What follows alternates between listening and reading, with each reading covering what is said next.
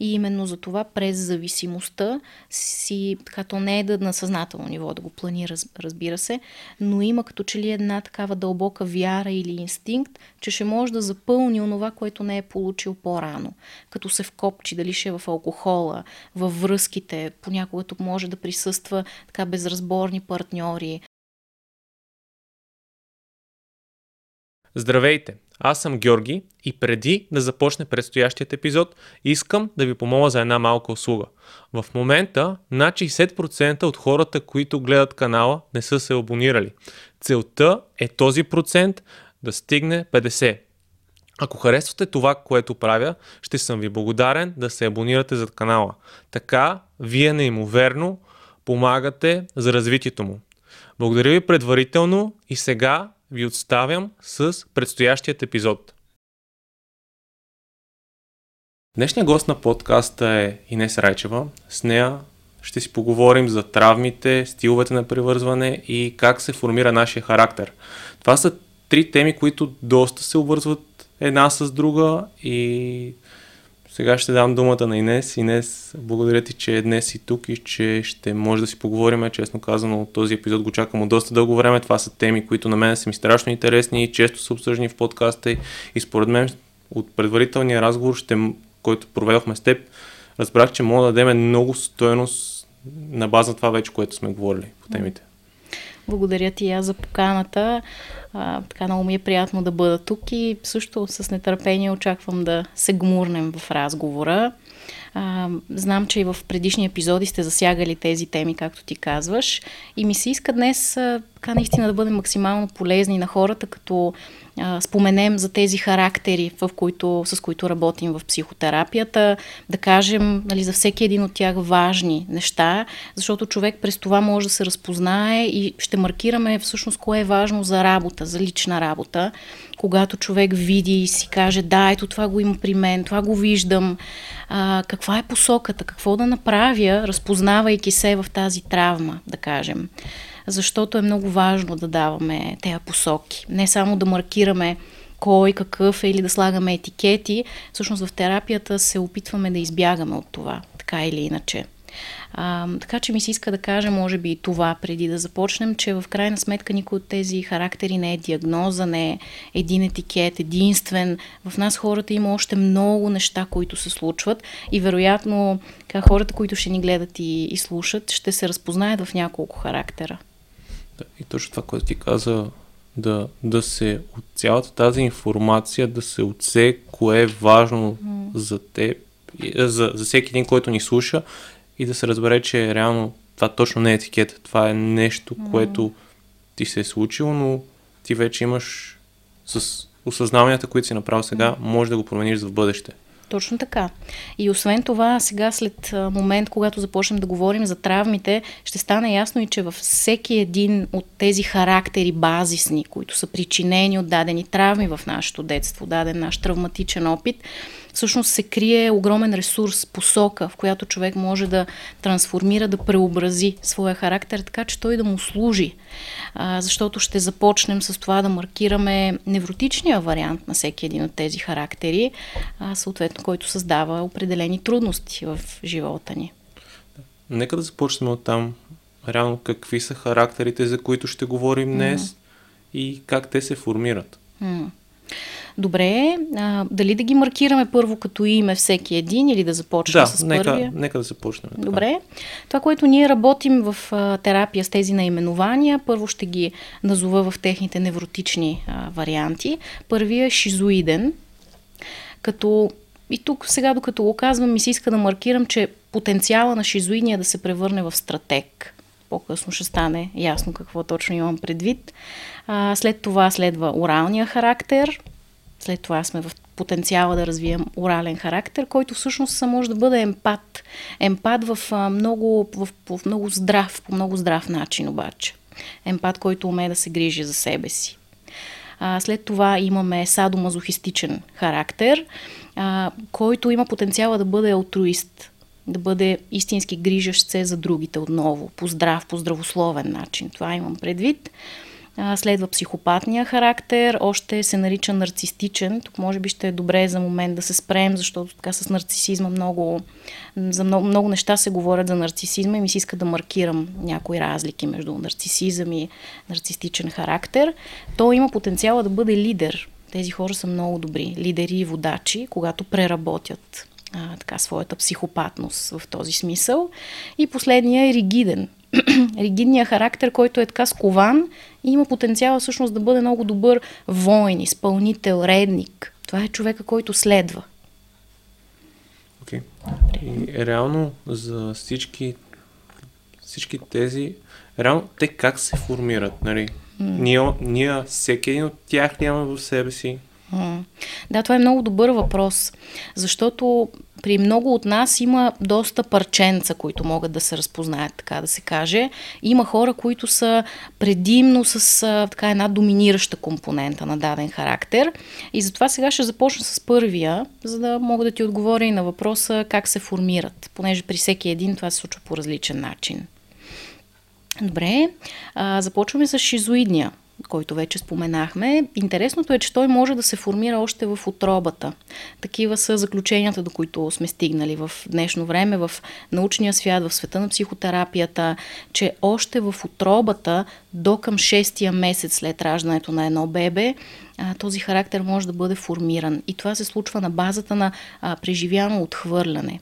Понякога отхвърлянето може да дойде от човек от семейството, може да е от другия родител или когато детето е нежелано. Всичко това предизвиква това усещане, много дълбоко травматично усещане на отхвърленост, което всъщност е усещане, до което човек вече пораснал, дори не може да стигне през ума си. Тоест хората, които имат силна шизоидна компонента, те не могат да работят през нея само на ниво разговор. За тях е много нужно да имат преживявания, лични преживявания в терапия. По-късно мога да дам примери за такива. Така че тук говорим за травмата от отхвърляне и по Лиз Бурбо, защото вероятно хората, които ни слушат, така са я чели, знаят коя е Лиз Бурбо. Това е маската на бягащия. Един такъв човек поради огромния си страх от отхвърляне, всъщност много често заема тая позиция на бягащ. Бягащ от връзките, не само интимни, приятелски също. Бягащ от това да допусне близост от други хора. Защото в него стои този страх. Аз ще бъда отхвърлен. Ще видя, че всъщност за нищо не ставам. Чувството за малоценност там е огромно. И има дори едно много специфично усещане, сякаш човек е на самотен остров, абсолютно отделен от всички останали, че другите не могат да го видят съвсем, не могат да го чуят и това е много мъчително за човек, който е с тази травма. Да, това е човек, който и както каза, това реално се случва на още от отръбата и но ти реално не знаеш защо действаш по този начин. Точно така. Това тук е най-трудното. Всъщност тези характери, този и следващия, те са предазови са там травмите. Тоест там човек дори е още невербален, съответно не може да комуникира и всичко, което е преживял, остава в нещо, което ние наричаме имплицитна памет. Имплицитната е това, което ние не можем да го назовем, но то е някъде в тялото. То буквално е закодирано в тялото. Именно затова е любопитно, че такива хора, които са с шизоиден характер, те дори се страхуват от докосване, от физическа близост. И те са много реактивни към това. Отдръпват се, свиват се, без да могат да си обяснят защо. Те нямат спомен, с който да разкажат защо, но в тях това е много силно. Това е желание просто да се отдръпнат и да се съхранят. Нещо ти спомена пред тазовия период. Това реално до определена възраст ли е? Да, до определена възраст обхваща предимно първите два характера. Така че ще поговорим за тях, защото там идеята на тези, така, изследването на тези травми е, че там човек наистина още е невербален, т.е. дори няма усещане за себе си. И това съм аз се казвам еди как си, това е моето тяло. Още тези усещания ги няма.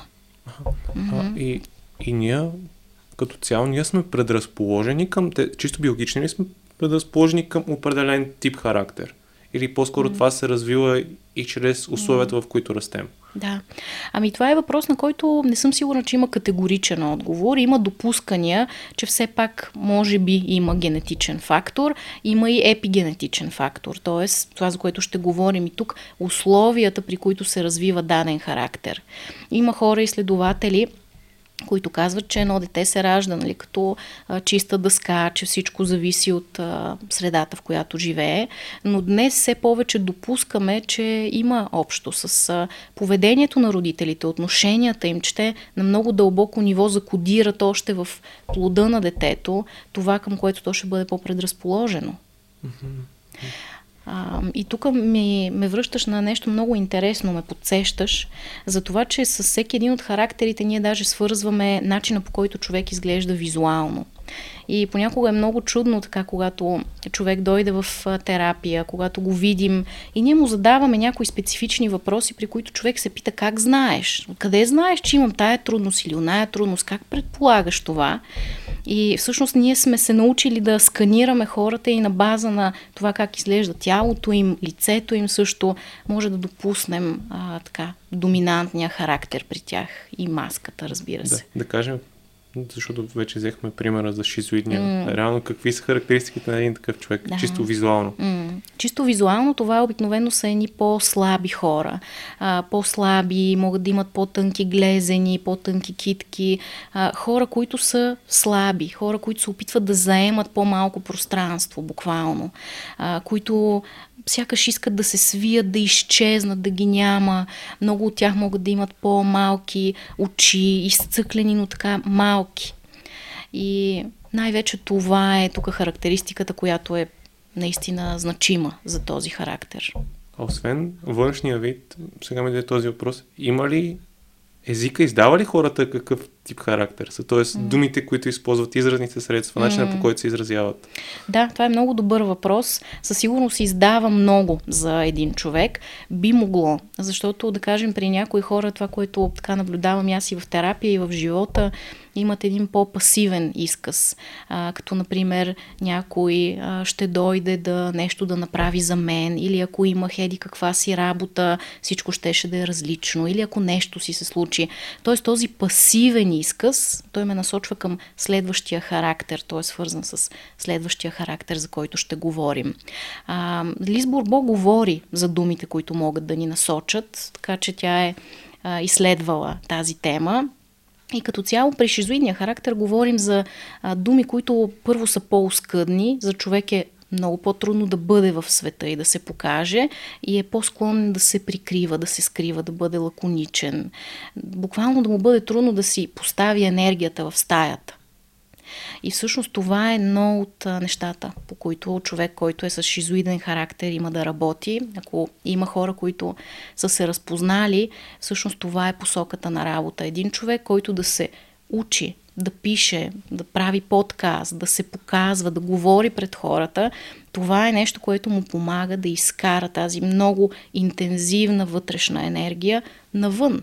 Защото тези хора имат много богат вътрешен свят, много богато въображение и много беден външен живот най-често. Те прикриват, имат мисли за разни хора, фантазират си, представя си, че имат приятели или партньор, но всъщност в света навън живота им е много беден, буквално. Много живеят в фантазията. Точно така. Това е техният защитен механизъм. Фантазното живеене. Но как да го описваш, реално това води до това, че когато ти си във фантазия, ти много добре, може би, планираш и изграждаш стратегии и когато не си в контакт с другите, ти наблюдаваш. И когато наблюдаваш, ти може да имаш по-добра външна преценка. Точно така. И всъщност именно за това вървим към преработката на този характер, която е свързана с това. С човека, който умее да прави качествени стратегии, умее да съзерцава, да наблюдава през мъдростта, да намира посоки. Това е човека, който може да види цялата картинка. И това се постига и с умението му да присъства тук и сега в реалността. Една от моите любими практики, за които така регулярно гледам да пиша, да споделям, е практиката на mindfulness, при която през използване на сетивата всъщност човек се учи да присъства в света. Тоест забелязвам какво има около мен, виждам детайлите, цветовете, чувам звуците около мен, докосвам, т.е. позволявам си да имам тук добро заземяване, да си усещам стъпалата на земята. Наистина да ме има в този свят, не само в фантазията ми. Защото когато ме има в този свят, аз вече мога и да видя, и да направя стратегия, и да насочвам също така. По-добра сетивност и връзка. Точно така. И това всъщност с времето, с опита, с терапевтичните групи, тук са изключително добър инструмент за работа с човек с шизоиден характер. Успяват даже човека да отпусне блокажите си и да се научи да докосва. Да докосва, да прегръща, да има качествена интимност, не само фантазна, наистина да се сподели с другия човек. Така че тук това е буквално да върнем енергията към повърхността и към света, за да можем да функционираме качествено. И тук е доста, когато те слушам, тук е много важна точно работата с някой друг, понеже това е много несъзнавано в същността ти и ти трудно може сам да достигнеш до такива преживявания и да им позволиш да се случат. Точно така. Това е причината, поради която има и терапия, както лична, така и групова, така и всякакъв друг тип дейности. Разбира се, далеч не казвам, че трябва да е само терапия. Може да е среда, в която човека да се чувства добре. Това също може много да му помогне. Защото това тук именно е нужно, да присъства другия човек. Именно за това не става само с книги или само през въпроси сега, които така и във Фейсбук са много актуални. Хората задават въпроси, искат да намерят помощ, но често пъти всъщност няма как по този начин да достъпят до помощта. Защото те ще осъзнаят нещо на интелектуално ниво, но всъщност това няма да им помогне на дълбоко ниво, няма да им помогне да променят наистина моделите си. Откъдето реално е същината на всичко, което ни се случва. Точно така. Затова винаги е нужен другия човек, който да отрази, да присъства. Това всъщност, като казвам, отрази е термин в психологията. И именно тук, когато се залага тази травма, това е липсвало. По една или друга причина. Може да е майката да се е чувствала емоционално нестабилна, може да е починала при раждането, да има осиновяване. При осиновяването това е една травма, която като цяло винаги присъства. И всъщност да отразиш някой, да отразиш детето си, означава да можеш да усетиш от какво има нужда, как се чувства, да му откликнеш дори през очите, през усмивката си или през изражението на лицето си, през докосването. Причината да се заложи тази травма е недостатъчна сензорика също, т.е. недостатъчно тактилно присъствие от страна на майката, недостатъчно докосване, гушкане, ако не го е гледала така в очите, докато го кърми. Т.е. това са такива много малки неща, които могат да заложат тази травма. Не е нужно да е нещо грандиозно, като казваме травма. И това е важно уточнение. Травмата може да се заложи от точно едни такива малки на повърхността разминавания, за които даже не разбираме как се случват, но се случват.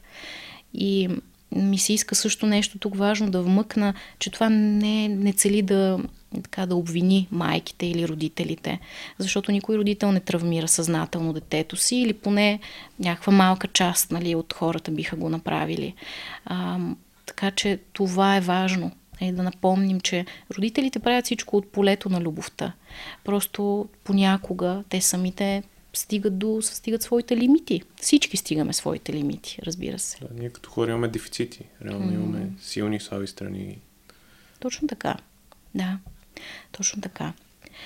Добре, нещо, което ми се иска последно, може би да маркираме за този характер, е, че те имат склонност, тези хора с такава компонента, да имат блокажи в главата и в слепоочието, т.е. да се появи болка, мигренозна болка, дори там е слабото място, така да се каже. А има ли друго място в тялото, където да се случва често блокажи или по-скоро е това? Има други места, които са свързани с другите характери обаче. Когато говорим за шизоидния, говорим за блокажи в областта на главата и слепоочието. Така че сега, когато продължим, ще Нещо друго, което е реално за стиловете на привързване. Има ли характеристика, която се свързва с този стил на привързване? Да, при стиловете на привързване, специално с шизоидния, го свързваме с избягващия стил на привързване, за който се чудя дали сега да поговорим или да оставим за по-късно. Нека за по-нататък ще влезем, но да го маркираме просто. Точно така, избягващия. Да, и да преминем към втория характер, който е оралния. Точно така. Оралният е в невротичен вариант, така в нездрав, непреработен вариант. А когато говорим за преработен, т.е. осъзнат човек, наистина е работил активно осъзнато със себе си, а всъщност той може да се трансформира до емпат. А в днешно време може би си забелязал и ти, че някак си думата емпат се ползва като за някакъв човек, който е безгръбначен, към който се закачат много нарцисисти, които му пият от енергията и така нататък. Много такива определения срещам. Именно затова аз харесвам определението на ненасилствената комуникация, че емпатията е умението да се свързваме с чувствата и нуждите на другите хора, да ги поканим, да ги чуем, да ги отразим отново. Това е здравословната емпатия. Тук бих добавила едно, че реално да разберем, че това са чувствата на другия, а не са наши чувства. Именно. Да не се свържеме толкова с тях и да ги приеме като нещо, което сме ние. Защото ние просто може да го отразим, да разберем другия човек, но не да се свържаме на едно дълбоко ниво с това. Защото това е нещо, което съм виждал. Да, т.е. как другия човек потъва в чувствата на този отсреща. Точно така. Това е много, много добро добавяне, което правиш, защото наистина не означава да потънем в травмата или в трудността на другия, да може да запазим своя интегритет, но и да отворим едно пространство, в което има място и за другия. Има място сега, понякога нямам, понякога имам обаче място. Да те чуя, да те приема, да подходя към теб по начин, който да удовлетвори твоите нужди. И е важно да уважаваме това, че понякога можем, друг път не можем. Това е много свързано с този орален характер, който има да се учи именно на тази здравословна дистанция. Тоест понякога мога да се свържа, друг път мога да не се свържа и да съм в мир с това. Защото трудността при хората, които имат силна орална компонента, е, че те са силно зависими. Това всъщност е и техния стил на привързаност.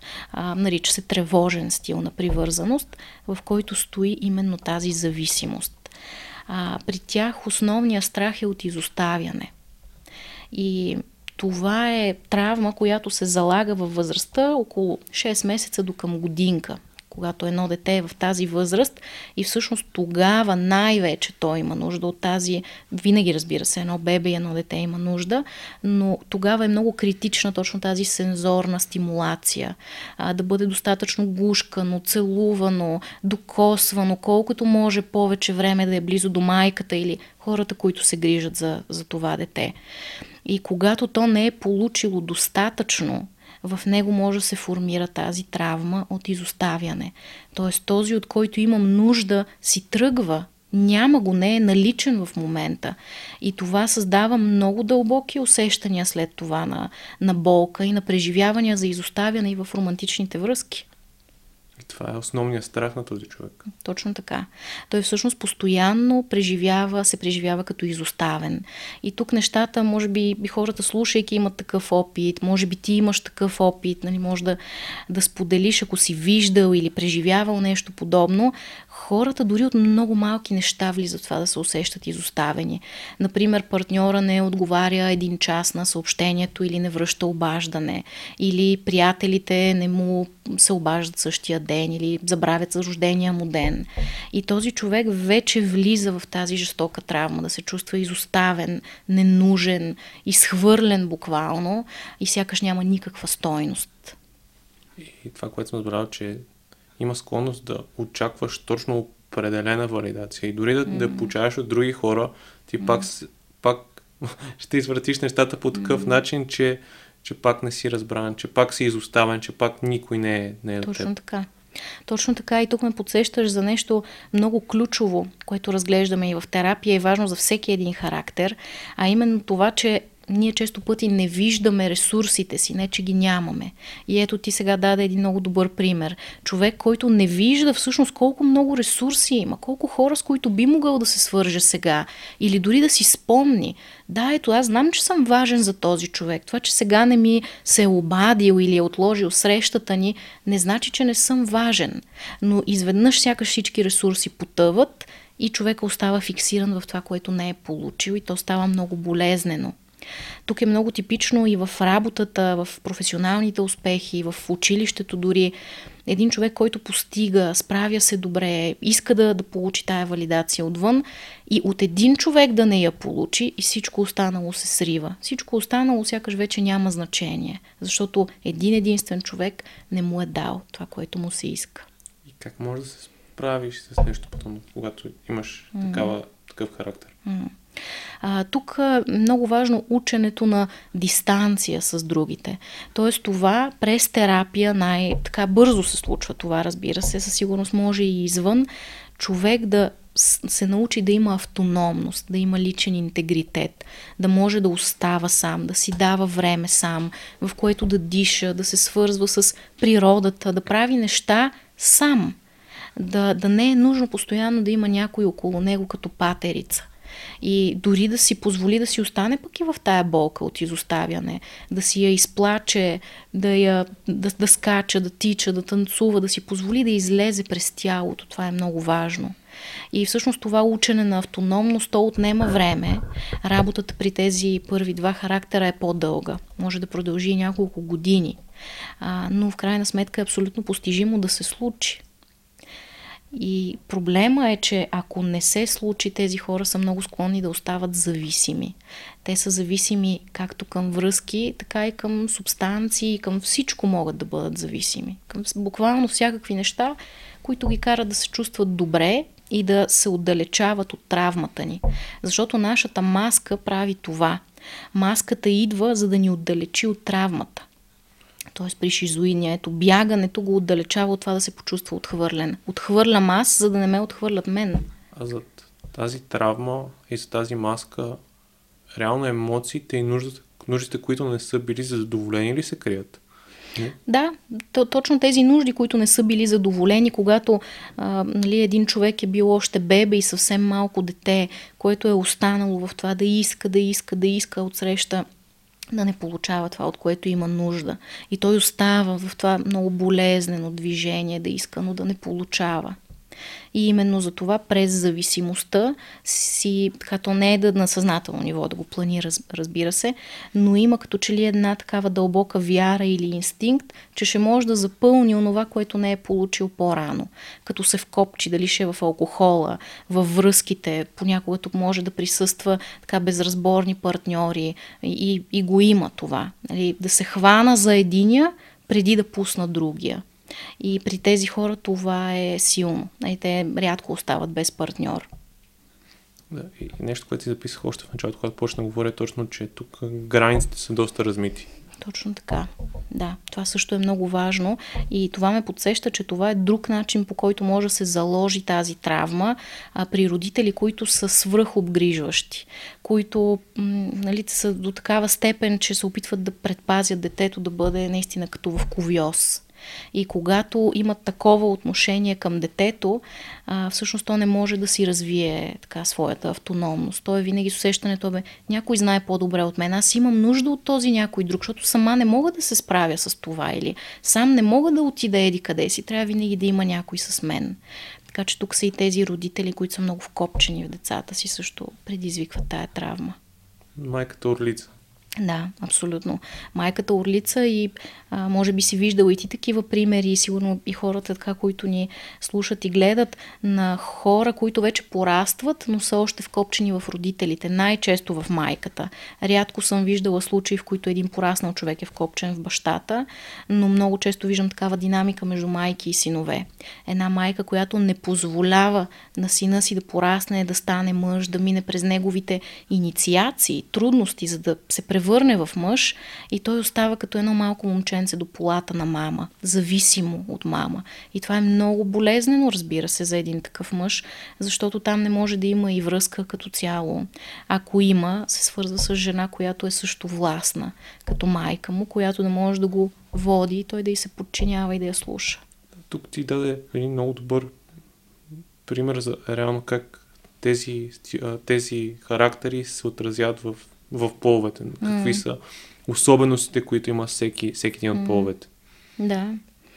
Да, абсолютно. И като казваш това, не случайно, виж, като казахме за шизоидния, че го свързваме повече с избягващата привързаност, тя е по-типична, между другото, и за мъжете. Такива са резултатите, знанията, които имаме за момента, че мъжете са по-склонни и има по-висок процент мъже, които са избягващи, а има по-висок процент жени, които са тревожни, т.е. тревожно зависими в партньорствата. И това е една много интересна динамика, за която ще кажа и малко по-късно, но тези хора имат склонност да се свързват заедно. И това се получава нещо много болезнено, което е такъв пуш-пул механизъм. Тоест единия бяга, дърпа се, другия го преследва, още повече се вкопчва и накрая се получава нещо много травматично и за двамата. И ние казахме, че реално точно за този тип автономността е лекът. И да.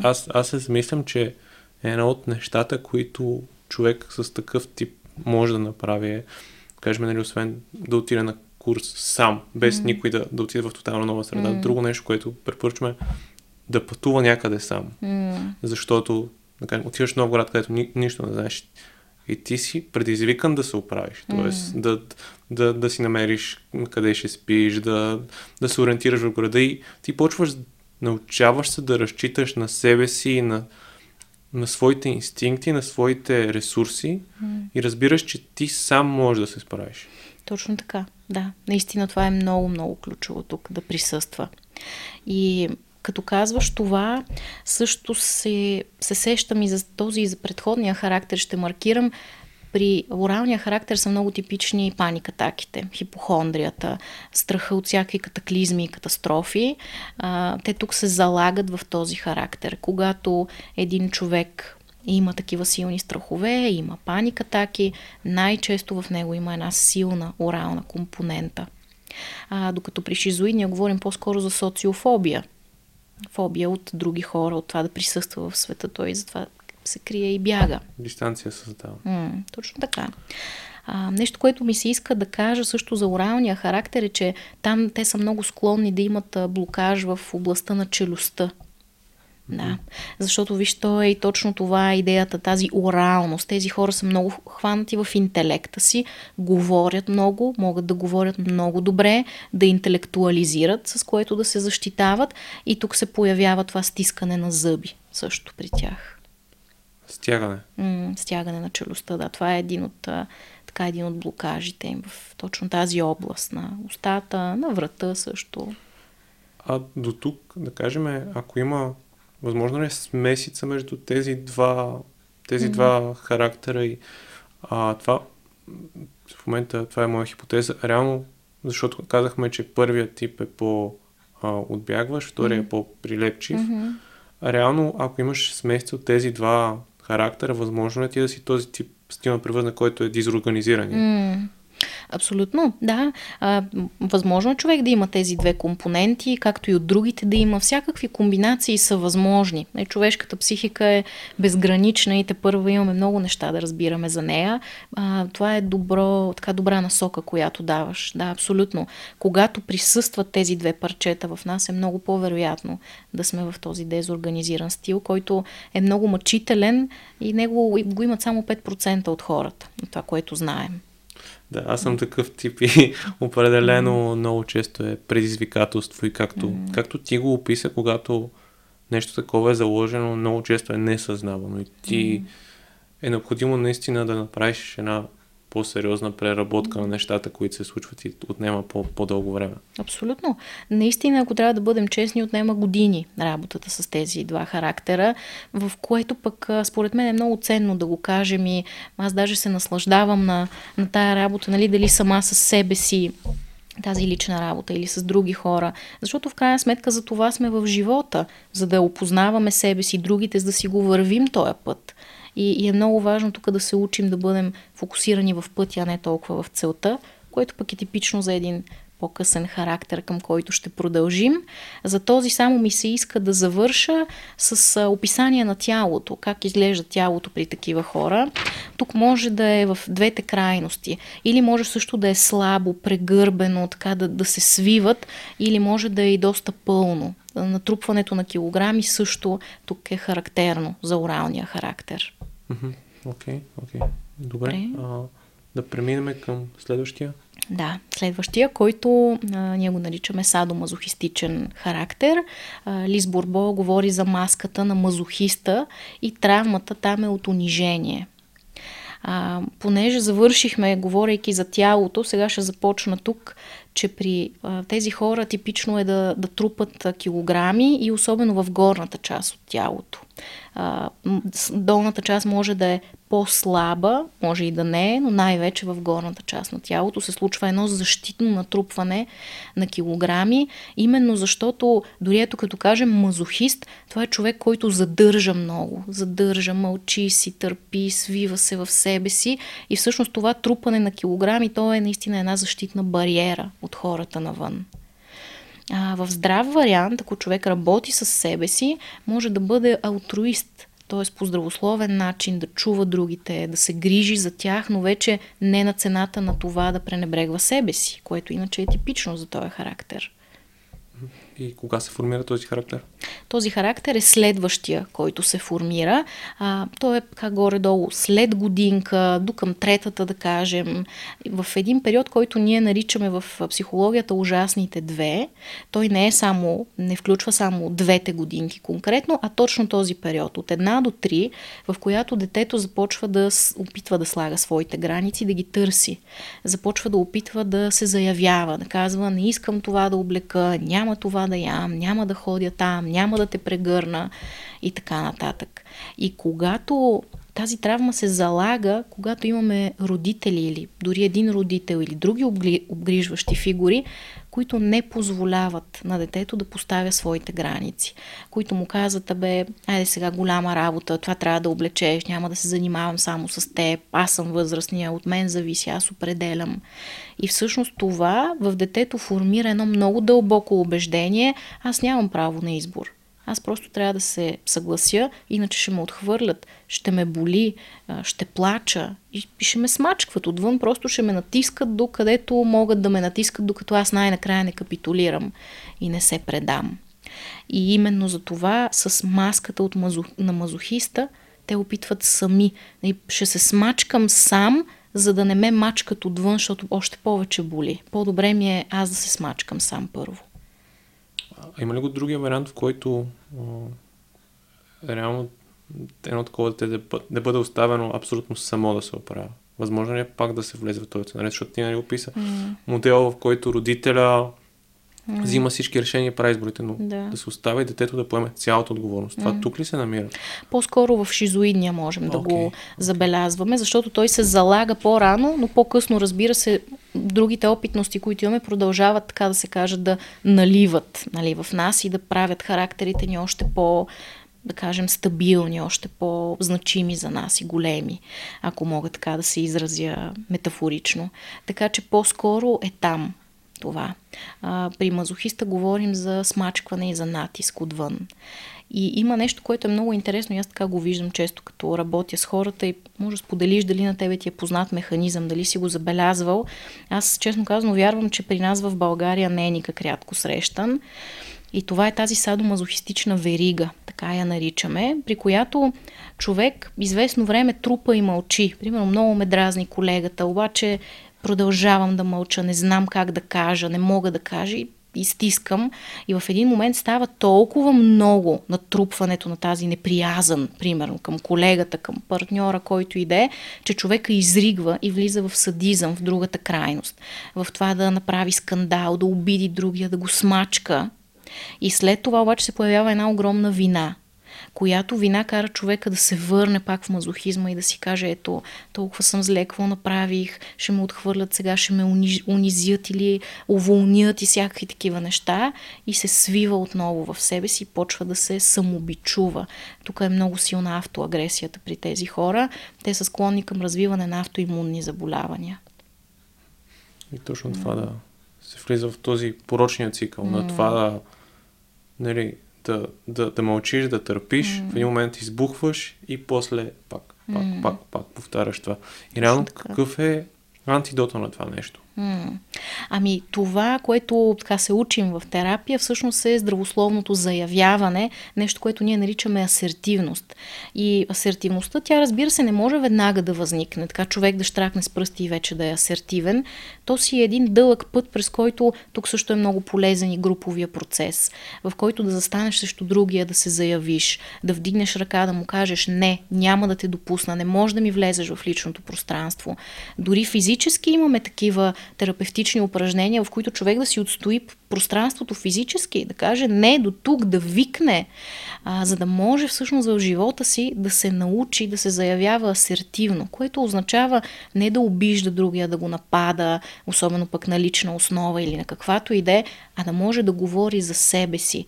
Тук аз използвам ненасилствената комуникация. Да може да каже, почувствах се така от това, което се случи, защото имам нужда от нещо друго. Имам нужда, например, от това да знам, че можем да си говорим спокойно и с доверие, вместо да си викаме. И така човек може да се заяви с уважение към себе си и към другия. А какво се случва, да кажем, в един пример, в който ние често сме търпяли, нали, изградил се вече един модел на комуникация и ние решаваме, нали, дори обясняваме добре, обаче от друга страна получаваме адекватен отговор. Отговор може да е какви глупости ми говориш в момента, какви са тия твои нужди, емоции и така нататък. Как да се справиш тогава? Да, ето това е така една всъщност много често срещан сценарий, защото света в крайна сметка не е идеално място, на което всички ни откликват. А ето, този човек е асертивен, сега ще го уважим. Тук говорим отново за удържане на това, което се случва вътре в нас и намиране на адекватен израз. Тоест един такъв човек е важно, да кажем, да ходи регулярно на спорт, да има достатъчно социални контакти, да има първо от една страна на къде да изкарва тая мощна енергия, която е в него, и от друга страна с времето се усвоява едно такова умение на важно е какво ще кажа аз и как ще го заявя, а това как другия ще ми отвърне също е нещо негово. И ако другия продължава да ме напада, въпреки че аз съм асертивна и се заявявам, тогава може би е нужно да сложа стена, да сложа дистанция помежду ни, която да е здравословна. И понякога нямаме друг път. Ако има хора, които не уважават границите ни системно, начинът е да сложим стена, преграда, дистанция. Просто понякога няма друг начин. Тези хора са склонни да поемат цялата отговорност за комуникацията, която се случва. Точно така, абсолютно. И именно през тези модели се научават да не го правят. И се научават дори да удържат на тая фрустрация, че другия сега не ме разбира и аз въпреки това търся начин да се свържа с себе си, и това е основното важно за мен, че аз мога да чуя себе си, мога да се задвижа към другия, да му покажа, но дали той ще ми откликне, това вече не зависи от мен. А какви са силните страни, които има този характер, когато се развият? Ние го споменахме, че е алтруистът. Точно така. Тогава той успява, освен да се заяви, вече и да чуе. Защото тук и винаги проблемите с границите са двустранни. Те не са само в едната посока. Ако аз имам трудност да поставям граници, имам трудност и да уважа чуждите и мога в някакъв момент да мина и да прегазя другия. Така че силните страни тук са... Може да кажеш малко повече за това, защото един човек, нали, който...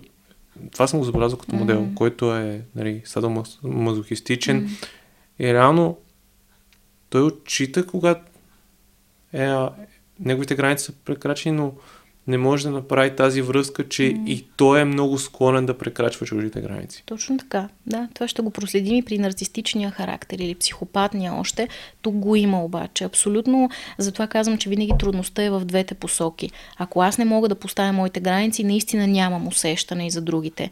И те затова са склонни и така много да навлизат в пространството, желайки да спасят другия. Аз сега трябва да те спася, чуй ме, трябва да живееш, еди как си, ма не правиш нещо правилно.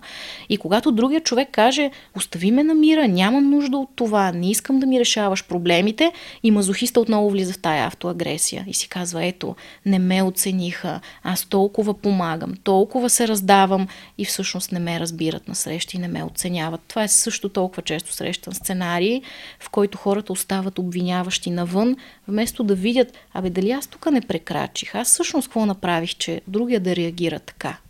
Реално помолиха ли ме за съвет? Искаха ли моята помощ? Или аз сам се наложих? Точно така, абсолютно. Защото и алтруиста помага там, където е нужно да се помогне, там, където има пространство за това и където е потърсен. Тук не е нужно винаги поканата да е с думи, но е важно да изработим това фино усещане. Сега тук нужно ли е да помогна? Има ли пространство за това? Или ще опитам, ще попитам и ако ми откажат, ще се отдръпна, ще кажа добре, може би на всички нас това ни се е случвало и понякога е трудно да така наистина да удържим и да не помогнем на някой, виждайки, че има нужда, но това е много важно умение също, да оставим другия да бъде на неговия път. Да, защото реално ние му отнемем възможността той да се развие. Точно така, абсолютно. И това често пъти мазохистичните хора не го виждат. И им е много трудно да го видят всъщност. Как си играят точно в тази игра. Нали, на спасител, пък от спасител много лесно знаеше прекрачването вече към насилник, да насилиш другия, да направи нещо, което ти вярваш, че е правилно. И след това отново пък влизат в жертвата. Не съм оценен. Затова и при тези хора е много типично болката в рамената.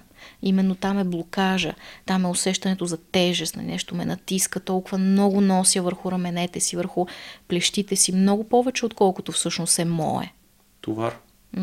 Точно така. Възможно е и също така да са имали родители, които да са имали трудни взаимоотношения и мазохиста да е бил балансьора между тях. И още от дете да носи отговорностите на възрастните, които всъщност не са негови. И да е... А има ли го момента, в който точно тези връзки с родителите, които продължават и днес, и да кажем, оставаш да живееш при тях, това е много вероятно да усили цялата тази негативна страна на този характер. Абсолютно. Да, често пъти има комбинация между оралност и мазохизъм. И тогава човека е хем зависим, хем не може да пусне, да продължи напред, стои в тая спасяваща автоагресивна позиция. Така че тук отново, както и за всеки един характер, разбира се, това важи за всеки един човек, отделянето от родителите е много важно да се случи. Затова днес имаме и много трудности в партньорствата, защото хората всъщност не са отделени от родителите си не само на физическо ниво, това има огромно значение също, но и на емоционално. Защото когато живееш с родителя си, има нещо, което те държи да си там. Тук една вметка искам да правя. Реално как изглежда емоционално да не си свързан с родителите? Какви са поведенията и стъпките, които правиш в ежедневието си и в партньорските си отношения? Тоест имаш предвид да имаш една здравословна дистанция. Точно така. Ами, това си е една много голяма тема. Чудя се така, какво бихме могли тук да маркираме. От една страна е физически да се отделиш от родителите си, да живееш сам. Тогава вече може да се отвори пространство и за партньорство, но не задължително. Някои хора остават емоционално свързани така с родителите си. Така че тук от опит, това, което виждам, много е важна и дистанция в общуването. Това е един човек да види, че има право да има неща, които да задържа сам за себе си, за приятелите си, за другите хора, но да не споделя с родителя си, да не се отчита на родителя си, кога излизам, кога се прибирам, какво правя. Разговорите да бъдат на едно такова ниво, в което все пак тези двама човека са родител и дете, а не най-добри приятели, които споделят абсолютно всичко. Защото това вече прави една много нездрава връзка.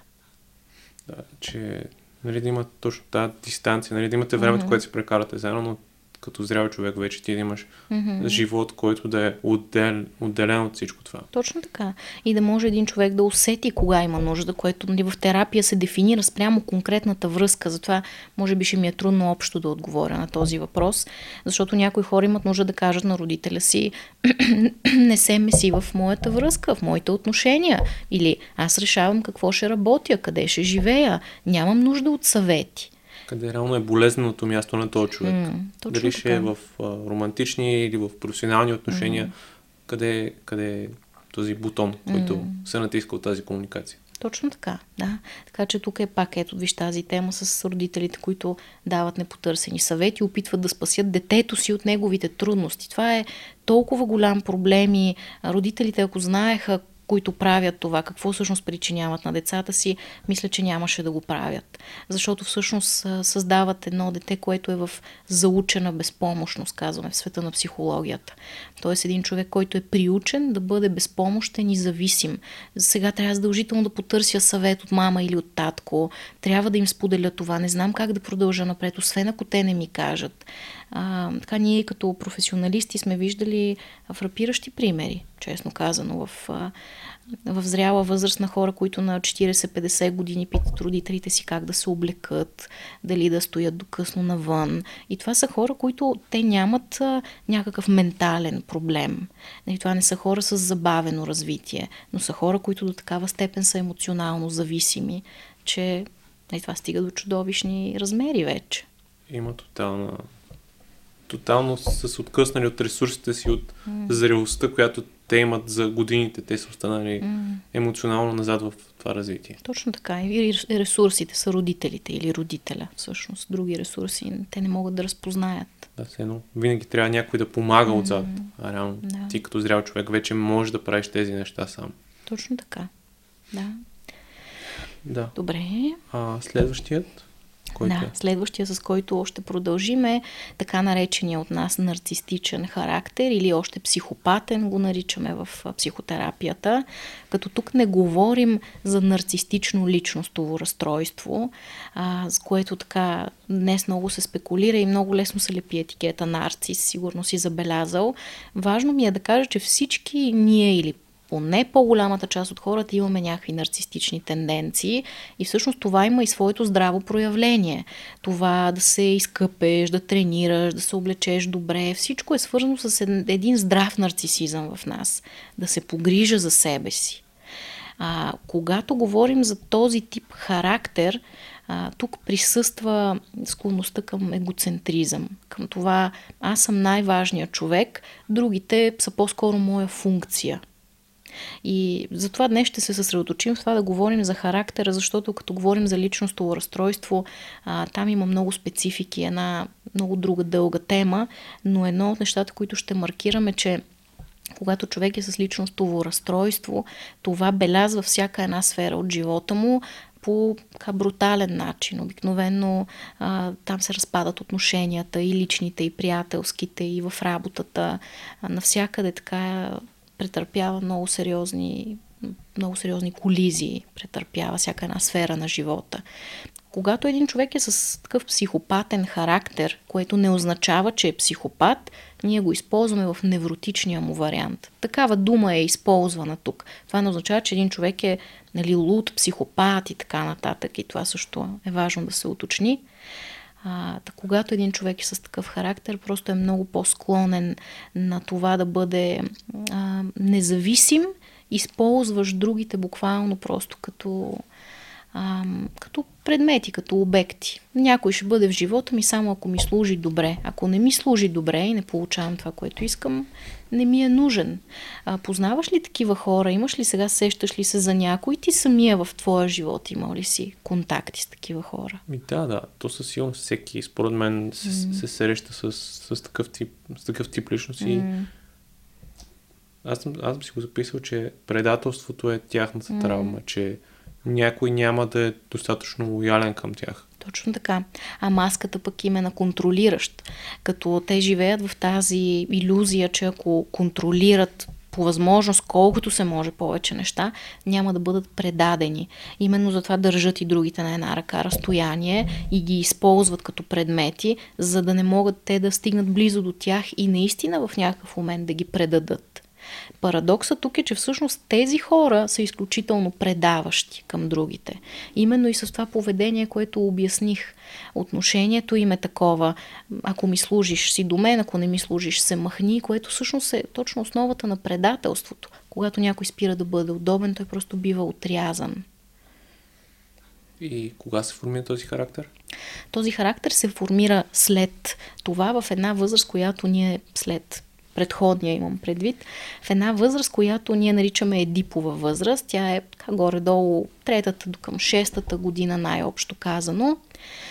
И всъщност типичното за Едиповата възраст е, че там детето най-често, така по дефиниция, проявява интерес към родителя от отсрещния пол и започва да го вижда като най-любимата жена или съответно най-любимия мъж, и съответно малкото момиченце е влюбено в баща си, иска то да бъде нейния принц, нейния мъж, с който да имат деца.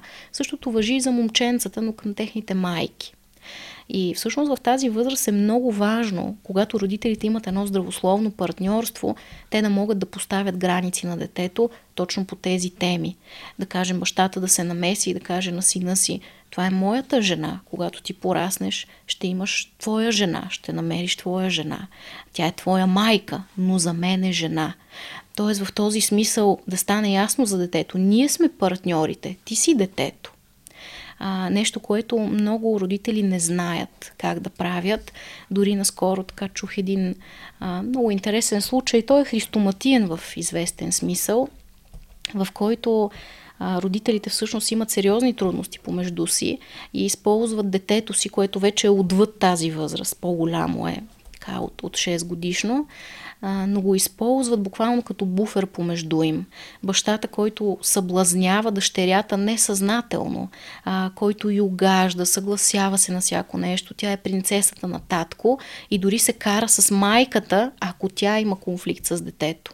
Той казва: защо ти сега така и говориш или правиш това, не може, аз си го разрешавам. И всъщност детето вижда как то се намества между родителите. Като така интересното в този пример беше, че детето дори в различните нощи спи при някои от своите родители. При единия от тях или при другия от тях. И давам така този наистина фрапиращ случай, защото той е в известен смисъл патологичен и захранва именно този нарцисизъм. Детето, което от малко знае: ще стане на моето, ще си го получа на всяка цена. Това, което искам, дали ще се тръжкам, дали ще мрънкам, ще влизам в ролята на жертва, но всъщност аз ще получа това, което искам. И то свиква, че може да манипулира родителите си и да ги върти на малкия си пръст. Ще се наложи. Точно така. И реално детето си взима по-голяма роля, от която му се полага за годините, на които то е. Точно така, да. И това тук е голям проблем, именно защото е неестествена тази подредба. Естествената подредба е всъщност родителите да имат техните места и детето да намери своето място в живота покрай тях. Тоест детето е това, което следва, детето не е това, което води. А тук имаме деца, които са се научили от малки да водят. Именно затова в здравия вариант един такъв човек е много добър лидер, но затова се изисква доста осъзнатост вече. Осъзнатост, мъдрост и един човек, такъв човек може с много сила и знание всъщност да ръководи, дали ще са големи екипи от хора, различни процеси. Това са добрите лидери, родени за лидери, така да се каже. Точно тази осъзнатост, която е заложена, която се трупа с времето, но това да намира правилната роля за себе си и за другите, а не да бъде нещо, което не е негово и точно да бъде контролиращо. Точно така. Да, тук вече имаме една по-здрава степен на контрол, така да се каже. Тук при този тип характер една от основните думи е контрол и да се научи как да го интегрира добре в себе си, да го балансира и да знае кога е необходимо да се налага и кога не. Точно така. Именно затова техният блокаж е свързан с корема, с постоянната нужда от стискане и се получава този проблем в корема, постоянно така свит корем, нали, както казваме. И това, което казваш ти за контрола, е много важно. Важно е контрола да присъства в живота на всеки един от нас. Сега така е много актуално и често пъти и колеги казват пусни контрола, но всъщност ние хората имаме нужда от контрол, който обаче да бъде здравословен, а не вече болестотворен, невротичен. Тоест имам нужда аз като човек да знам, че има някои неща в моя живот, които наистина зависят от мен. Какво ще кажа, как ще се поставя в света, как ще се облека, какво ще работя дори, какви хора ще имам около себе си. Има неща, които зависят от мен и имам правото, имам човешкото право те да зависят от мен, да съм в контакт с чувствата си, с нуждите си, но има неща, които не мога да контролирам и това е как се чувства другия, как ще се отнесе той, дали иска да остане във връзката ни или иска да си тръгне, дали порасналото ми вече дете ще учи това, което аз искам или не. Тогава вече, когато влезем в пространството на другия, влизаме в този невротичен контрол. Да сме повече в това да се свързваме с ресурсите и да знаем кое е най-добро, а не това, което за нас е добре в този момент. Точно така, да имаме връзка с нуждите си. Тук е много важно, защото така има тая склонност в този характер да проявява нещо, което и в днешния свят може да го видим, което се нарича властова невроза. И тази властова невроза всъщност е на всяка цена аз трябва да контролирам, просто заради самия контрол, заради удоволствието, че съм горе над всички. И тук е много важно това, което казваш ти, контакта с нуждите. Мога ли да ги удовлетворя по здравословен начин? Това вече може да ми донесе и смирение, и покой вътрешен. Да. А как този характер изглежда на външен вид? Най-често това са хора с по-развита горна част. При мъжете има така по-широки рамене. При жените също може да се изразява с по-добре развита горна част. Не в смисъл на пълнеене обаче, а като цяло на по-широки рамене. Може също така това, което наблюдаваме и тази фигура тип пясъчен часовник, да кажем при жените, тези извивки също са типични за по-нарцистичните жени. Има, като цяло присъства там контрола към външния вид, как изглеждам, така че това са и хора, които обикновено се грижат за себе си доста. Окей, мисля, че и този вид. Да. И да преминем към последния характер. Добре. Последния характер ние го наричаме ригиден и Лиз Бурбо за него казва, че има маската на скован и тук травмата е от несправедливост. И всъщност много е интересно тук, че понеже говорихме за контрол в предходния характер има нужда да контролира, както казах, просто заради самия контрол, докато тук при ригидния човек, скования човек, се появява този страх. Ако не контролирам всичко, ще изтърва нещата и ще се проваля, ще ме видят слаб, ще ме видят неможещ, скапан и всъщност ще ме наранят заради това. Тук е основно страха от слабост. Затова и тези хора са именно сковани, те са като с броня, обикновено дишат плитко, тук е и блокажа в гърдите и много се страхуват от това, да си покажат уязвимостта, да се разплачат пред другите, да кажат не мога. Тук има едно огромно трябва, на всяка цена трябва да го направя, защото иначе ще стане лошо. Затова и тези хора в един здрав вариант всъщност са добри редници или войни, също казваме. Тоест това са хора, които са изпълнители и те са добри изпълнители. Умеят да следват, но вече и са в адекватен контакт с себе си. Виж как навсякъде присъства това. Нуждата да сме в здравословен контакт с себе си. Да, и реално кои са основните страхове на този тип? Основно е това, което казах за слабостта, за уязвимостта. Този човек да бъде видян като изпуснал контрола, като отпуснат. Това е много голям страх, защото те буквално с усещането веднага ще влязат тук някакви стрели, някой от някъде ще ме атакува. И това се случва, защото този характер той се залага вече след 6 годишна възраст или около 6 и след 6 при много изискващи родители или други фигури ключови в живота, които са перфекционисти, които казват, ти трябва да можеш повече, трябва да се справиш на всяка цена, има толкова много трябва да ставаш рано, да правиш еди какво си. Това го има при много спортисти.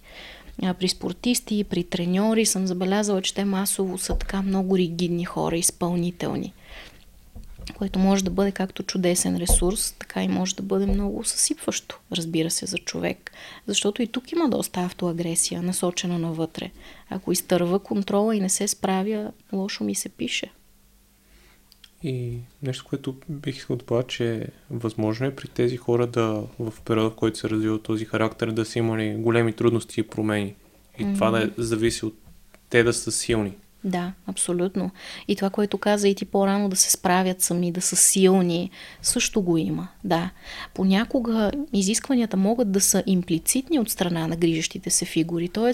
те да не казват дори буквално ти трябва да направиш това или онова, но детето го усеща като товар или вижда едни родители перфекционисти, справящи се, амбициозни и то съвсем естествено попива този пример и заживява по този начин, като много изискващо от себе си. Да, и точно ти това каза, че реално понякога думите не са важни, а цялостната атмосфера и усещането, което се залага в нас.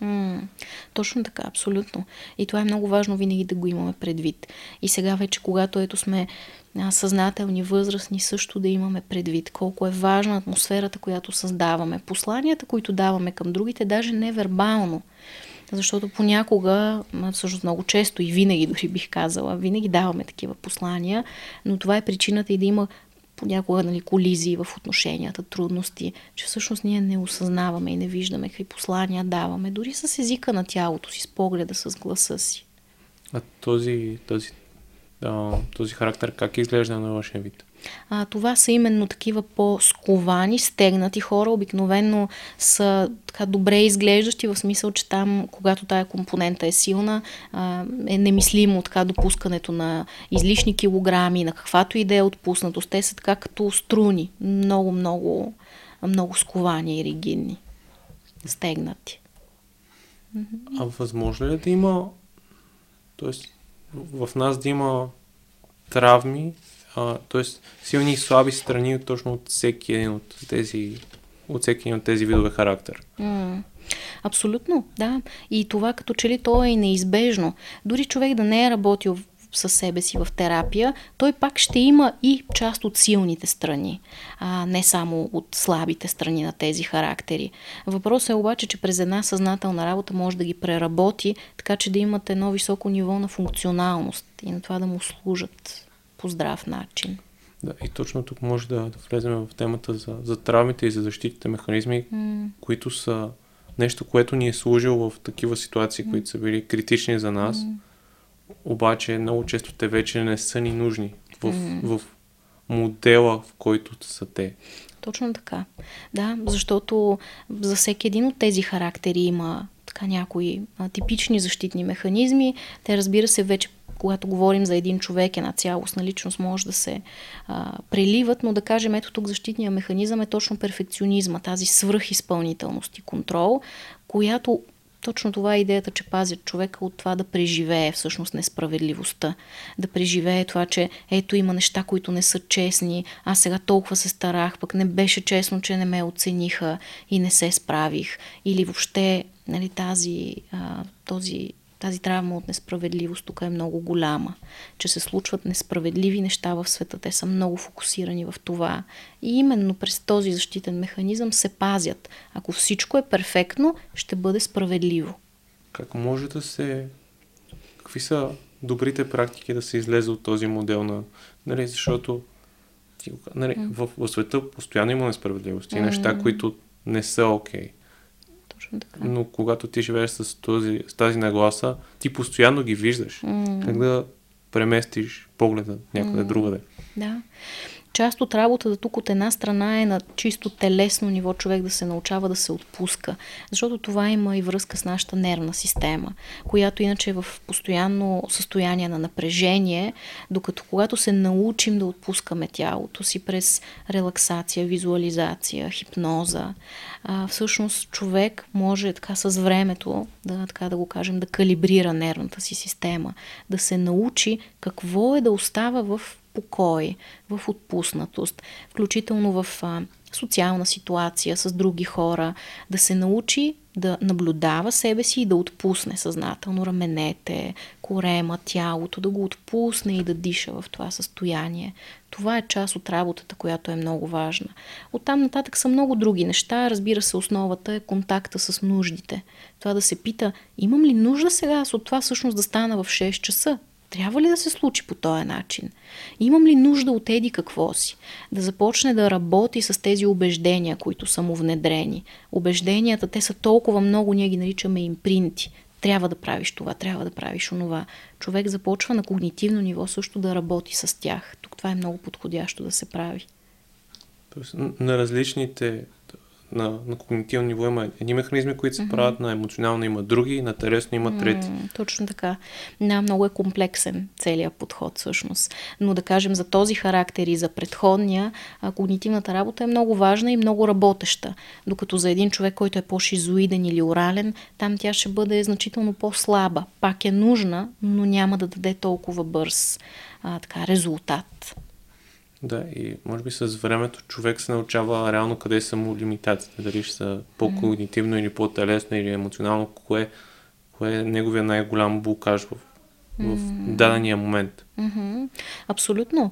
Да, и е важно да ги осъзнае и да ги осветли, за да могат те да почнат да се разпадат. Дали тези телесни брони се учим как да ги освобождаваме, дали тези убеждения, които са внедрени в нас, да ги преформулираме. На емоционално ниво да си позволяваме свързване и уязвимост. Това е дълбоко лечебно.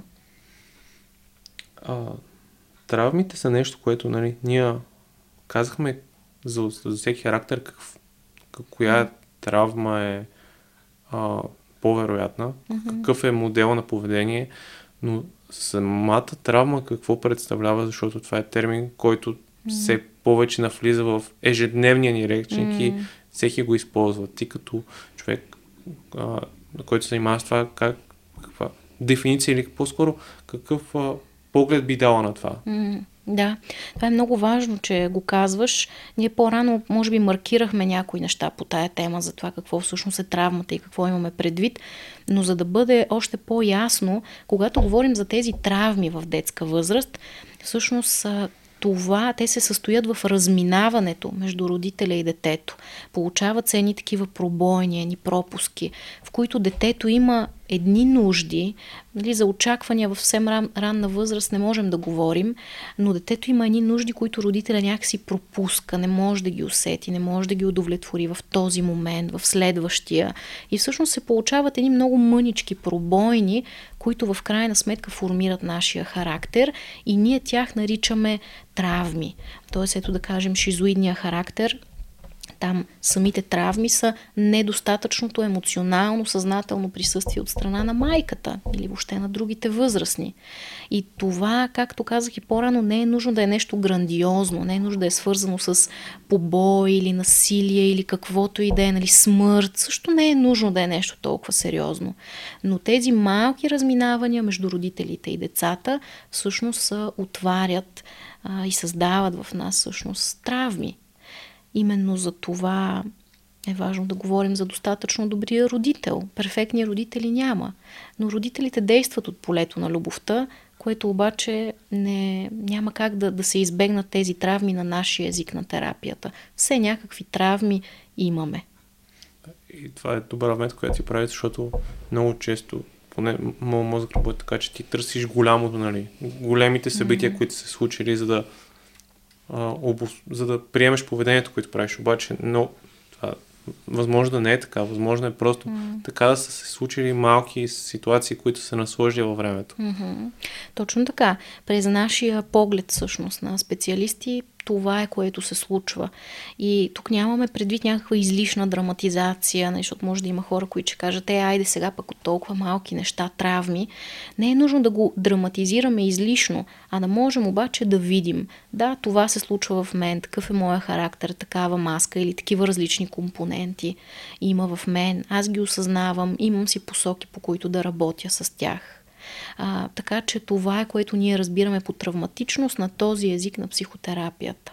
Да, и да се случи този процес на приемане на тези неща, да ги интегрираме като част от нас, защото реално те много често са травми, понеже ние ги отхвърляме.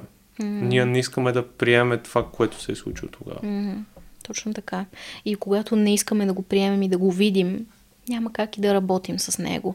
И всъщност оставаме в така едно сляпо петно, в което игнорираме някакви наши ключови преживявания.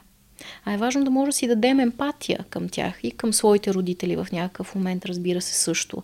За някои хора този път е по-труден, изисква така изкарване на доста агресия, гняв, заявяване в различни упражнения, които правим в терапия. Но в крайна сметка е важно да се стигне до това приемане на родителя, което не означава да валидираме неговите постъпки и да кажем, ти беше невероятен родител. Не е нужно да бъде така, но едно уважение, точно ти си моя майка и точно ти си моя баща. Такива сте, каквито сте. В даден момент човек стига до това естествено. Има моменти, в които още не може да бъде там и не може да го приеме. Да, това да възприемеш, че тези хора са ти дали живот. Нали? Може да са направили много грешни избори, но са ти дали основното нещо, в което ти дава шанс да си днес тук. Точно така. И е важно наистина обаче това да се случи в един момент, в който човека е готов, защото иначе може да му се наложи отвън и той да стане още по-автоагресивен отвътре. Има хора, които казват, аз чета, знам, че трябва да ги приема, обаче не мога, толкова гняв изпитвам към тях. И с този гняв е много важно да се работи в терапия на време, защото за съжаление се стига до сериозни последствия, ако това не се прави. Забравяш ли една тенденция, че се случва много често, вече има и много книги на български, което нали, е страхотно, има повече осъзнатост, повече информация, но в един момент, когато ти започнеш да четеш и да четеш първа, втора, трета книга и виждеш едни и същи неща, обаче не практикуваш нищо от това, че то реално става по-лошо. От гледна точка на това, че ти знаеш как е, но не знаеш как да стигнеш до него и става един процес на допълнително обвиняване. Абсолютно. Да, защото в един момент ума се пълни с много съдържание, което обаче всъщност не достига до нас на дълбоко ниво. Или нямаме представата откъде точно да ги подхванем тези теми. Именно за това, нали, тук пак ще спомена, че съществува терапията, за да може да ни поведе в една посока, която да е по-ясна, доста по-бърза. И тогава вече се случват едни трансформиращи разлики, които истината е, че иначе много трудно могат да се случат. Не е невъзможно, но със сигурност доста по-трудно, доста по-времеемко. Да. И нещо, което ти друго си от записките за епизода, че травмите са архетипи в нас. Може да дадеш малко повече контекст, какво имаш предвид за това? Да, това е моята любима тема за архетипите. Аз много обичам да работя с, както и с самата себе си, така и с другите хора, по това да разпознаваме архетипите в нас. Много хора, сигурно, които ни слушат и гледат, са чували за вътрешното дете, вътрешната майка, въобще вътрешния родител, вътрешния критик. Нали, всички тези образи, те са наши вътрешни архетипи. По същия начин бих казала, че и травмите са. Тоест, например, ето в мен, наистина буквално в мен има една шизоидна част, която си е там някъде. И аз мога да я видя, да видя, че тя е част от мен, да я обгрижа, да видя какви са посоките за работа, вместо да си слагам този етикет, както казахме и в началото, и да си кажа, ето аз съм изцяло това, аз имам тези и тези проблеми. Да мога да го видя като едно същество в мен, буквално същество, което си има на своите очертания, граници, начин по който изглежда. Има много конкретни измерения. Този архетип в мен може през терапия да го видим по този начин. Образ в нас самите. Да, образ. Аз обичам да водя хората към това да си го представят като образ в човешки облик. Понякога може да са и някакви недефинирани образи, но е много интересно, когато ги видим като човешки образи. Как изглежда ето тази шизоидна компонента в мене. и да мога да я видя, да мога да имам диалог с нея, да си поговоря с нея дори. Това се случва в визуализация, в медитация или в различен тип упражнения. Какво ни дава това? Реално да мога да го визуализираме. Какво създава в нас?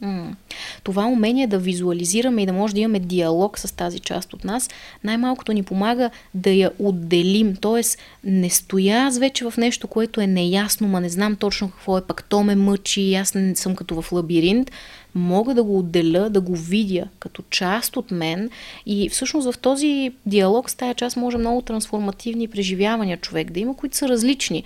Дали ще имам усещането, че аз мога да я обгрижа, че аз съм повече от това, че мога да видя ресурсите си, че има място и да си я приема тая компонента. Ми да, понякога се включва в общуването ми с хората и си влизам в нея. Окей, мога да си я видя с любов и приемане и почит. Така че може да ни даде много ресурс това и усещането, че ние сме по-големи, че имаме силата да се справим с тези травматични преживявания. И може да я чуем, може да разберем нейния език и тя какво ни казва с думите и с всичко, което е. Абсолютно. И при шизоидната конкретно най-често това е през тялото. Когато си позволим да чувстваме, да дишаме, да видим как реагира тялото ми сега на това, на този човек, на тази среда, на това, което се случва в живота ми. Има по-дълбоко осъзнаване. Да, точно това да... Когато сме в дадена среда, да не сме блокирани и да сме замръзнали, да ска, тук не се чувствам добре. Явно има нещо. Или тук се чувствам много добре. Абсолютно. И мога ли да си позволя тук да заявя как се чувствам или да се включа в този разговор или в университета да вдигна ръка и да участвам в това, което се случва или на работа, на срещата, която имаме всички колеги, пък да си позволя да ми се чуе гласа, да си кажа мнението, защото осъзнавам, че влизам в тая компонента, която прави това трудно за мен. Да. И нещо за което до сега сме говорили, е именно за стиловете на привързване и реално как на тази основа, която построихме отдолу, реално те как се обуславят и каква е връзката между тези неща.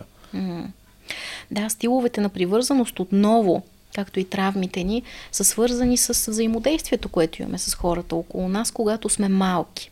Именно затова обвързахме някои конкретни травми, травми, маски с стилове на привързаност, но не винаги можем да бъдем толкова категорични.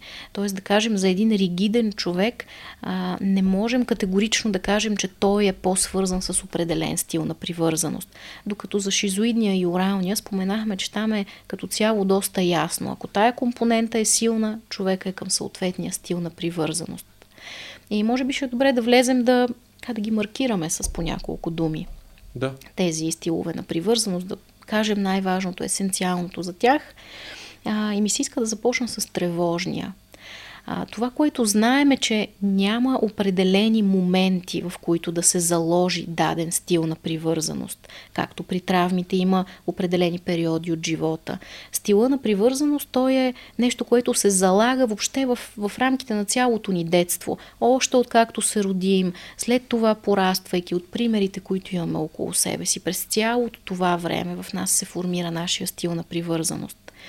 И при тревожния, типичното е един човек, който, както казахме и за оралния характер, много се страхува, че ще бъде изоставен.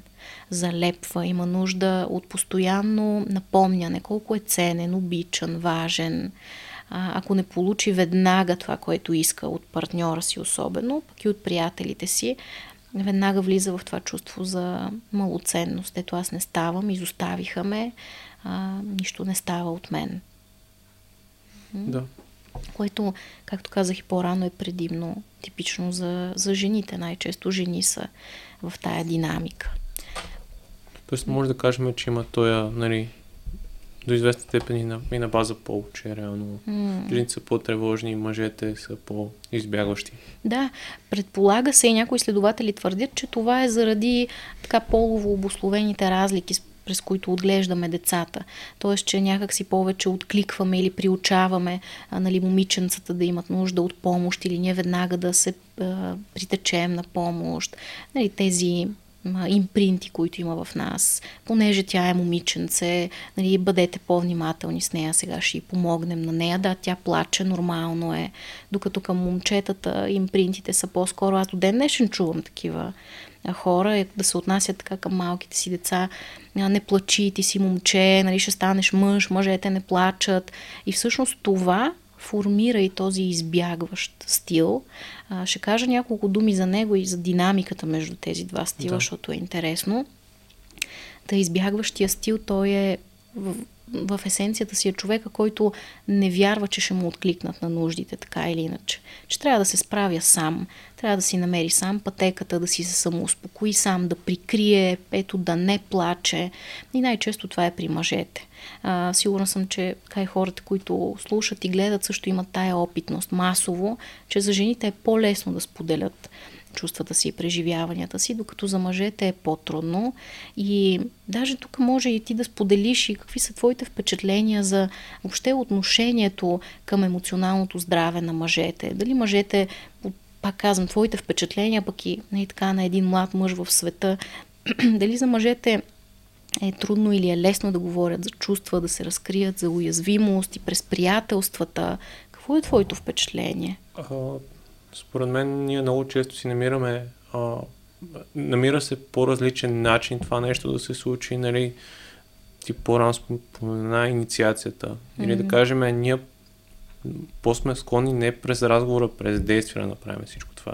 Да кажем, че отиваме на футболен матч, където да изразиме тази емоция, тази близост или да на нещо, което за нас е важно като дейност. Нали, това е едно от нещата.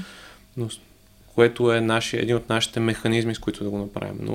Но според мен още може да се действа в тази, нали, да разсъждавам в тази посока, че реално когато нещо те притеснява, да може според мен на първа стъпка да се научиш сам пред себе си да го кажеш, т.е. дори да си го напишеш и вече, нали, ти с времето да преценяваш за теб докъде е комфортно, какво искаш да споделяш с другите. Но да, със сигурност ние сме по-склонни, може би да не го изразиме толкова през дълъг, по-скоро да намерим по-страничен механизъм, по който това нещо да се случи. Така го виждам аз. Да, и е важно наистина да бъдат намирани такива механизми, обаче, защото за много мъже тези механизми липсват и това насъбира доста напрежение. И това напрежение резултира и в трудност във връзките. Защото този механизъм, за който и по-рано споменах и сега ще кажа няколко думи във връзките, механизма на пуш-пул, т.е. единия се дърпа, бяга. Много често това е мъжа, който е с избягващ стил на привързаност, и жената, която започва все повече и повече да се вкопчва и да го преследва, която е с тревожен стил на привързаност. И всъщност тази динамика, тя се захранва все повече с времето. И все повече този мъж, който бяга, той в един момент се изключва емоционално. Нещо, което е много типично за този стил на привързаност. Това са хора, които имат нужда от близост. Те я искат тая близост, обаче до такава степен нямат контакт с чувствата си в някои случаи, че всъщност не могат и да го изразят това навън. И могат да изглеждат студени или буквално изключени от средата, сякаш не присъстват, макар че те вътре в себе си имат тези нужди. На някакво ниво наистина им се иска свързване. Но страха е по-голям. И тук е много често страха от поглъщане, от загуба на идентичност. Тоест буквално другия, най-често, нали, виждан, жената ще ме погълне, ще ме направи зависим от нея, няма да имам свобода вече, да пътувам или да имам приятели или да правя каквото искам. Това е много типичен мъжки страх. По-скоро по-малко жени имат този страх.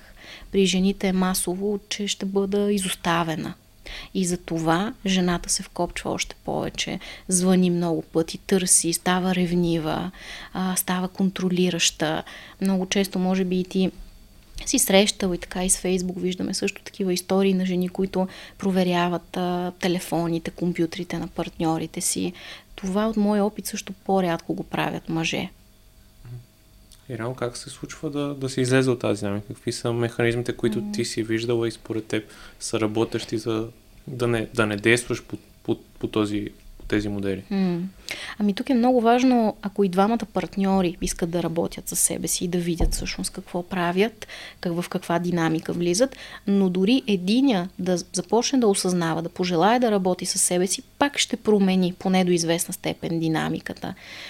Когато такива хора, да кажем, отидат в терапия като двойка, те започват да виждат, с подкрепата на терапевта, първо от какви семейства идват самите те и каква е била динамиката между техните родители, и второ, как те самите съучастват за създаването на тази динамика помежду им и как могат да излизат от нея.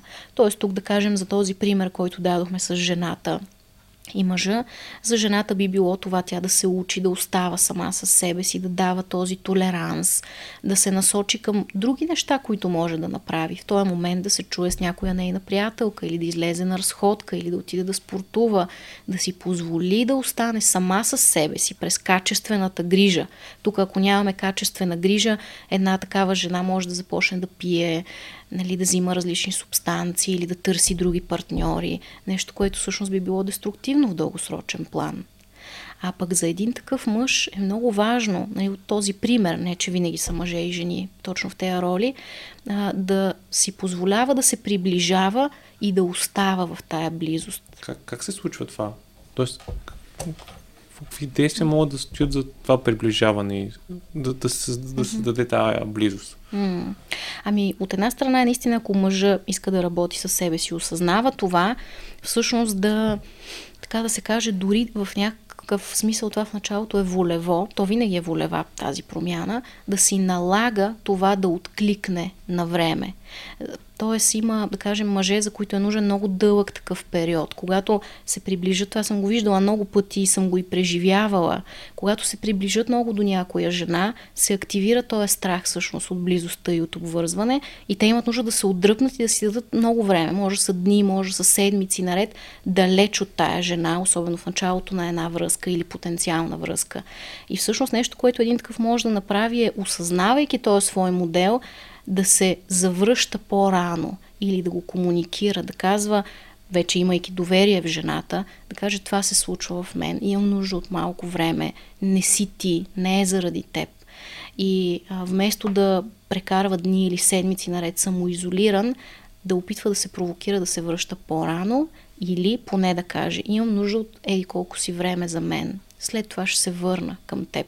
И тук пък жената от друга страна да го толерира това, да го позволи, да си каже, окей, чувам те, разбирам, че имаш такива нужди и това се случва в теб. Да, това, което чувам, и този страх, че рано като мъж е трудно да си признаеш това, че може да, че в теб има вина, че това е трудно, защото може да отидеш в тая посока, че рано това ще доведе до край на отношенията. Когато си признаеш, че в нещо не си добър.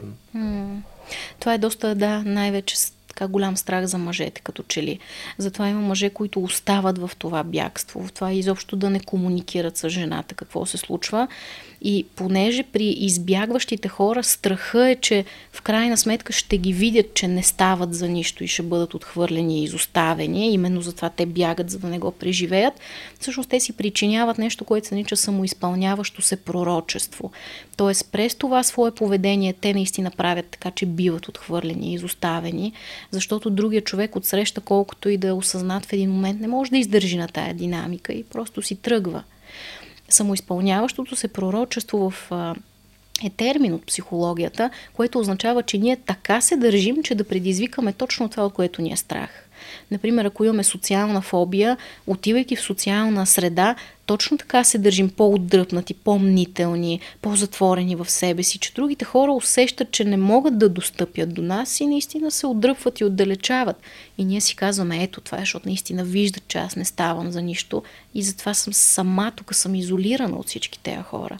А в действителност не е това, а просто това, че ние показваме, че не искаме никой да се приближава. Да, и понякога, когато един такъв модел се повтаря, той ни показва, че точно там е болното ни място и имаме нужда да работим върху него. Точно така. А реално за такъв тип хора да бъдат свързани с някой, който е със сигурна привързаност, това ли е един от другите механизми, в който те могат да се чувстват по-добре, когато осъзнато нуждите им се удовлетворяват, защото иначе в другия модел ти правиш така, че нуждите ти да бъдат удовлетворени, шанс е много по-минимален, отколкото човек, който е с по-сигурен стил на привързване. Да, би могло, като това, разбира се, не е необходимо условие, но със сигурност е така една добра основа. Не е гаранция обаче, защото ако човек е много силно в своето избягване или в своята тревожност, той пак може да саботира и една връзка, в която другия човек е доста сигурен и стабилен и показва, че е сигурен и стабилен, че присъства, че е там, че е приемащ, но това също в някакъв момент има своите лимити и един човек, който пък е със сигурна привързаност, в даден момент просто самия той има нужда да прекрати отношенията. Понякога и най-често това е ясно казване, и това не работи за мен, не се чувствам комфортно по този начин, не мога да бъда във връзка с теб. Така че много е важно този човек да работи с стила си на привързаност, така или иначе, който и да е партньора. Но тази динамика между избягващия и тревожния е много, в нея може да има много голяма химия, много голям магнит и привличане, защото става интересно и за двамата. Избягващия има нужда да го гонят, тревожния има нужда да гони. И такива хора може да са заедно и години наред в тая невротичност. И то точно им се активира стила на привързване. То това е нещо, което се случва, защото понякога точно тая химия, която е в нас, това може да ти покаже, че по-добре да се дистанцираш малко и да си дадеш повече време за реакция. Абсолютно. Докато ако един такъв човек е със сигурен човек, тогава пък може да не е толкова силен този магнит, защото другия не влиза в този невротичен цикъл. Не това да бяга или да преследва, той може да даде време, може да толерира близостта и е много по-спокойна динамиката, която понякога не е достатъчна като стимулация за тези хора. Да, а за дезорганизирания младежи на мен там е интересно. Какво там как може да се справиш с... Първо няколко думи да кажем за този дезорганизиран стил. Може би някои от хората, които слушат, са го чували. Той е най-рядко срещания. Другите два горе-долу между 15-20% от хората са в тях. Дезорганизирания са около 5%. А колко процента са сигурен тип? Около другите е съответно около 50 и повече от 50 всъщност. Това, което знаем така и по статистика, и мен ме изненада така преди време, когато разбрах, би било чудесно, ако наистина е така. Но да, повече от 50%. Всъщност хората с дезорганизиран стил, там наистина е много трудно, защото има една амбивалентност, ние я наричаме от ниско ниво. Тоест, още от самото начало на живота един човек е започнал да получава такива послания. Хем съм зависим от другите, от фигурата, която се грижи за мен, от мама, от татко. Хем обаче тая фигура всъщност буди страх в мене, защото тя има непредвидими реакции. Понякога това може да са баба или дядо съответно, нали, който се грижи повече за детето.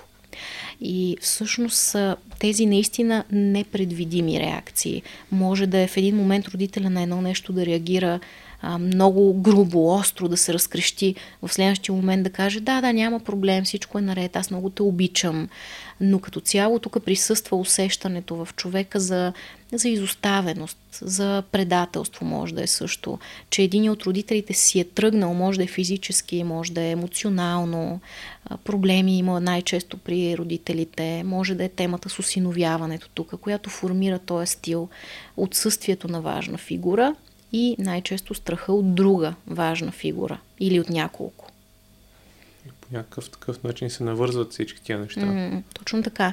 А работата тук е най-трудна, защото тя всъщност изисква хем човека да се учи, да се приближава, да се разтваря за другите, хем да остава в това, нали, без да избяга.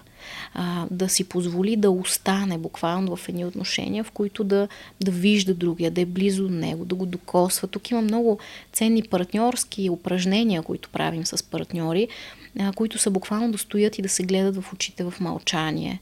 И понякога тук тръгват много смях може да тръгне, сълзи, всякакви такива реакции, докато с времето виждаш как в човек се разчупват тези блокажи и наистина си позволява да присъства с другия, да го докосва, да бъде докосван, да диша, да се учи да диша дълбоко и осъзнато. И всичко това закодира едни послания. Безопасно е сега да съм с другия. тук и сега, ето точно в този момент не ми се случва това, което ми се случваше с майка ми, баба ми, баща ми и така нататък. Защото проблема при тези хора е, че те много живеят в ехото на миналото, както и с травмите, това е проблема, че буквално живеем с едно ехо. Тук и сега това не ни се случва вече, но ние живеем така, сякаш ни се случва. И при дезорганизирания стил това е важно. Да присъства, да се учи да присъства, без веднага да хукне, да бяга, да се затваря, да се изключва. Но това отново е работа до голяма степен на телесно ниво. Затова се дават и такива партньорски упражнения, когато човек има партньор. Дори когато нямаш партньор, пак може да, нали, да правиш такава телесна работа със себе си, за да преработваш всичко това. Абсолютно. Със себе си, разбира се, винаги в контекста на другите, нали, с другите хора, в група с други хора. Личната терапия не позволява чак толкова тук този тип телесна работа, но тя пък позволява това да присъстваш с терапевта си, да изградиш връзка с терапевта си, да се връщаш отново и отново на терапия, въпреки че има моменти, в които искаш да избягаш, да я прекъснеш, да не се обадиш никога повече на терапевта си, да го отхвърляш, пък после да искаш да се прилепиш към него и да кажеш никога не ме изоставя. И така че терапията през тая комуникация също може изключително много да помогне и да подкрепи човека, да види, ето тук има един безопасен обект, с който мога да общувам. Видиш здравословните модели на общуване, които ги е нямало. Точно и така. Да започнеш да живееш в тях. Точно така. И тук работата наистина така изисква и време, изисква и умения за емоционална саморегулация. Това важи и при другите несигурни стилове на привързване, другите три. Тоест общо те са три, които са несигурни. Тоест умението човек да се саморегулира емоционално. Това пак е през нервната система. През дишане, докосване, различна стимулация на сетивата. Всичко това ни помага да се регулираме. И има, това поне при себе съм си го гледал, че в един момент ти правиш тези неща, нали? Учиш се на тези практики, но да приемеш, че дори когато ги правиш, ти пак няма да се успокоиш. Нали? Мисъл, ще намалиш интензитета, но няма да е перфектното състояние, в което ти очакваш да си. Точно. Ще е по-добре, ти правиш стъпките, но нали, не си там, където искаш да бъдеш, но си по твоя път. И нали, това е едно от ценните неща. Абсолютно. И виж, това важи абсолютно за всякакъв казус, който човек има, за който, да кажем, търси терапия или въобще го е осъзнал и търси подобрение. Че наистина говорим за малките стъпки, които ни водят до едно постепенно подобрение. Ако очакваме някакви огромни скоци, те обикновено никога не се случват и те преки пътища се оказват въобще несъществуващи и невъзможни. Така че и тук работата е стъпка по стъпка, малко по малко. Това нещо се случва. Нали, големите скоци по-скоро са фантазми, които не стават по тези начини.